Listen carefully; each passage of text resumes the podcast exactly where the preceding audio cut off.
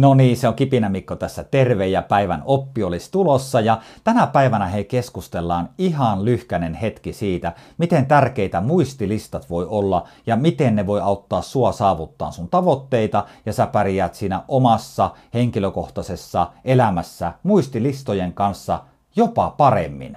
Katsotaan kuka innostuu näitä käytteleen tämän päivän jälkeen ja tämän kipinän jälkeen, jos niitä et vielä ole käyttänyt ja kokeillut.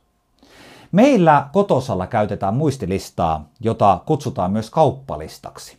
Sä tiedät sen diilin, eli sä keräilet kaikkea juttuja, mitä sä tarvit kaupasta, ja me mennään aina Mirkan kanssa täältä Helsingistä Olarin Prismaan ja käydään siellä kaupassa. Älä kysy minkä takia me käydään Olarin Prismassa. Se on semmoinen yhteinen reissu meille ja tykätään siitä tavasta ja varmasti sitä jatketaan. No sit kun sä tuut sieltä kaupasta kotiin, niin sähän laitat ne kaikki tavarat sinne kaappiin ja sit ruvetaan tekemään uutta listaa ja odotellaan uutta kauppareissua.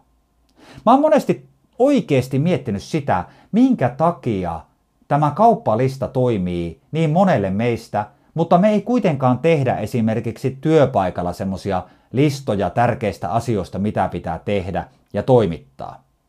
Ja mä oon tullut siihen tulokseen, että kauppalista palvelee näitä ihmisen perustarpeita.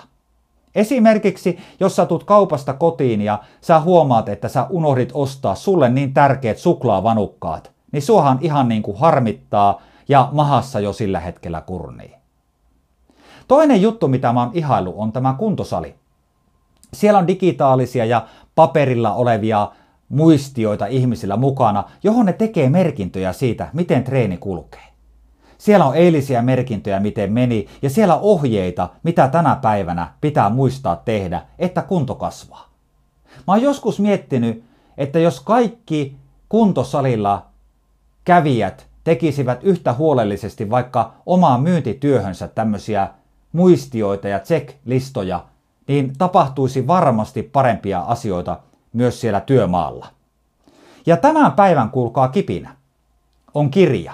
Ja mä haluan nostaa esille sitä kirjasta ihan pienen jutun. Ja tämän kirjan nimi on semmonen kuin Checklist Manifesto. Ja tämän kirjan on kirjoittanut kolumnisti, professori ja kirurgi Atul Kavande. Mä oon tutustunut tähän kirjaan jo vuosikymmen sitten, ja se teki minun vaikutuksen.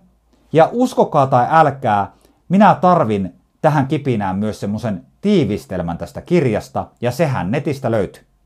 Tämmöinen suunnittelija kuin Jussi Virtanen.fi oli kirjoittanut tästä kirjasta upean tiivistelmän, ja minä hyödynnän tässä kipinässä nyt tätä tiivistelmää. Käyn täältä lyhyesti vain ihan muutaman jutun läpi, ja mä toivon, että nämä jutut myy sulle sen idean, miksi sun kannattaa myös ruveta tekemään työelämässä ja opiskelussa tällaisia erilaisia muistilistoja. Lähdetäänpäs käymään tätä juttua läpi. Eli tämä pitkän linjan kirurgi, Kavande, ratkaisi tämmöisen monimutkaisen asian täällä sairaalaoloissa tekemällä kirurgeille muistilistoja. Eli kun leikkaus on alkamassa, niin pitää tehdä tiettyjä toimia leikkauksen aikana ja leikkauksen jälkeen. Ja tämä yksinkertainen muistilista, mitä tämä Atul teki, sisälsi siis aivan perusasioita tähän sairaala-toimintaan liittyen. Ja hän teki seuraavanlaisen tutkimuksen, ja kuunnelkaapa, mitä saatiin muistilistoilla työelämässä aikaiseksi. Koevaiheessa ja tässä tutkimuksessa valittiin sairaaloita joka puolelta maailmaa. Ja nämä sairaalat olivat tietysti varustetasoltaan hyvin erilaisia. Ja he kaikki noudattivat tämmöistä muistilistaa, että mitkä asiat pitää muistaa tehdä näiden operaatioiden aikana. Ja kuunnelkaa, minkälaisia tuloksia kirurgit saivat aikaiseksi. Esimerkiksi antibioottien vääräaikainen annostelu poistui kokonaan. Ja vaikeiden komplikaatioiden määrä putosi 36 prosenttiin. Entäs sitten kuolemat näissä leikkaustapauksissa? Kuunnelkaapas tämä. Leikkausten jälkeisten kuolemien määrä laski huimat 47 prosenttia. Ja tämä kaikki yksinkertaisen muistilistan käytön ansiosta. Kuvitelkaa, ihmisiä kuoli 47 prosenttia vähemmän, kun he käyttivät muistilistaa ja muistivat tehdä nämä tärkeät asiat siinä työtehtävässä. Silloin kymmenisen vuotta sitten, kun mä luin tämän kirjan, mä törmäsin myös siitä muutama vuosi sen jälkeen Suomessa tehtyyn lehtiartikkeliin. Ja siinä luki tämä sama asia, eli Suomessa on ruvettu käyttämään tämmöisiä muistilistoja sairaaloissa. Ja syy oli tämä. Sairaalabakteeri oli alkanut leviämään sairaaloissa ja muistilistan avulla haluttiin taklata pöpö pois. Ja kuvitelkaa, se pöpö oli tullut sairaalaan sen takia, että kirurgit ja sairaalahenkilökunta ei ollut aina muistanut pestä käsiä tietyssä vaiheessa operaatiota. Ja sen jälkeen siihen muistilistaan tuli ensimmäisenä tämmöisiä asioita, että pese kädet, laita suojahanskat käteen ja siitä eteenpäin. Ja sitten paljastui seuraavanlainen mielenkiintoinen juttu, kun tätä asiaa käytiin valmennuksessa läpi.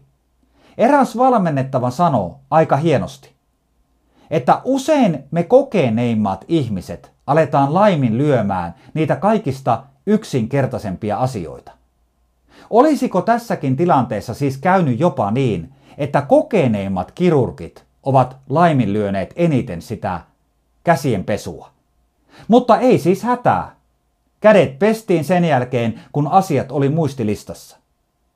Mutta mä haluan tällä kertaa lopettaa tämän kipinän siihen, että sä pohdit, missä jutuissa sä voisit tehdä muistilistaa niistä tärkeistä asioista, mitkä sun pitää muistaa tehdä joka ikinen kerta. Jos homma tuntuu vaikealta, niin aloita sillä kauppalistalla, mutta mä uskon, että hyvien check-listojen tekeminen auttaa meitä monia myös siellä työelämässä tai opiskelussa. Kiitoksia tästä. Kiitos Jussi Virtaselle hyvästä kirjan tiivistelmästä. Kiitos Atulille. Palataan seuraavissa kipinöissä asiaan. Moi moi!